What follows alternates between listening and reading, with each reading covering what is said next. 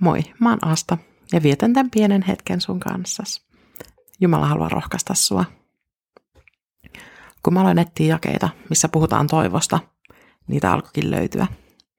Yksi ehkä tutuin näistä on Jeremian kirjassa. Jeremia 29 ja 11. Minulla on omat suunnitelmani teitä varten, sanoo Herra. Minun ajatukseni ovat rauhan, eivätkä tuhon ajatuksia. Minä annan teille tulevaisuuden ja toivon. Mulle tämä jae on aina ollut tosi lohdullinen ja rohkaiseva. Taivaan ja maan luoja, Jumala itse sanoo, että hänellä on suunnitelma mun elämäni varalle. Eikä mikä tahansa suunnitelma, vaan Jumalan suunnitelma tuo tulevaisuuden ja toivon. Mun ei itse tarvitse kaivaa itsestäni toivoa huomiseen, vaan se tulee Jumalalta. Ja kun Jumala antaa meille tulevaisuuden, me voidaan luottaa siihen, että sellainen tulee.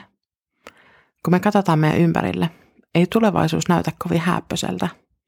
Luonnon kantokyky on äärirajoillaan. Maailmassa on nälänhätä, luonnonkatastrofeja, sotaa, julmuutta, välinpitämättömyyttä, yksinäisyyttä, tuskaa, pelkoa. Okei, tämä lista on loputon. Ei taas sellainen maailma, jonka Jumala halusi luoda. Mutta synti astui peliin ja tahras kaiken. Mutta ei kuitenkaan vienyt pois kaikkea hyvää. Tämän kaiken lävistää Jeesuksen sovitustyö, ja sen ansiosta meillä on mahdollisuus tuhon sijaan rauhaan. Meidän näköalan tulevaisuuteen värittää epätoivon sijaan toivo. Ainakin niin sen pitäisi olla. Vaikka tämä maailma on millainen on, Jumalan hallintavalta on kuitenkin kaiken yläpuolella.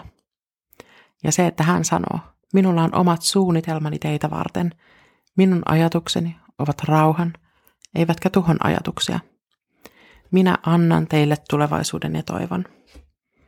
Niin tämän pitäisi valaa meihin uskoa ja luottamusta tulevaisuuteen. Antaa toivoa.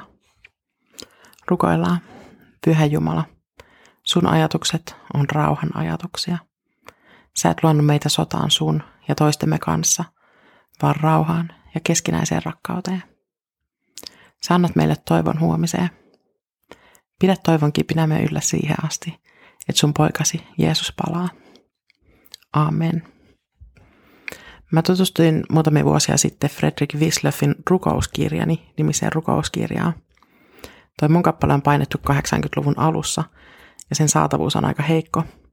Mutta jos sä löydät kirjan jostain, niin mä suosittelen nappaamaan kirjan talteen. Tosi monta kertaa toi kirja on ollut mulle valtavan suurena rohkaisuna, kun aamun tai illan teksti on puhutellut ja tuntunut osuvan just sen hetkisen elämäntilanteeni kipukohtiin. Usein mä myös pakkaan ton kirjan mukaan mun reissuille. Mä suosittelen, että eti itsellesi joku vastaava rukouskirja tai hartauskirja, jonka ääreen sä voit pysähtyä. Kaikkien kirjoittajien tekstit ei varmasti kolahda, mutta valikoima on niin laaja, että joku varmasti sopii myös sulle. Siunausta päivää!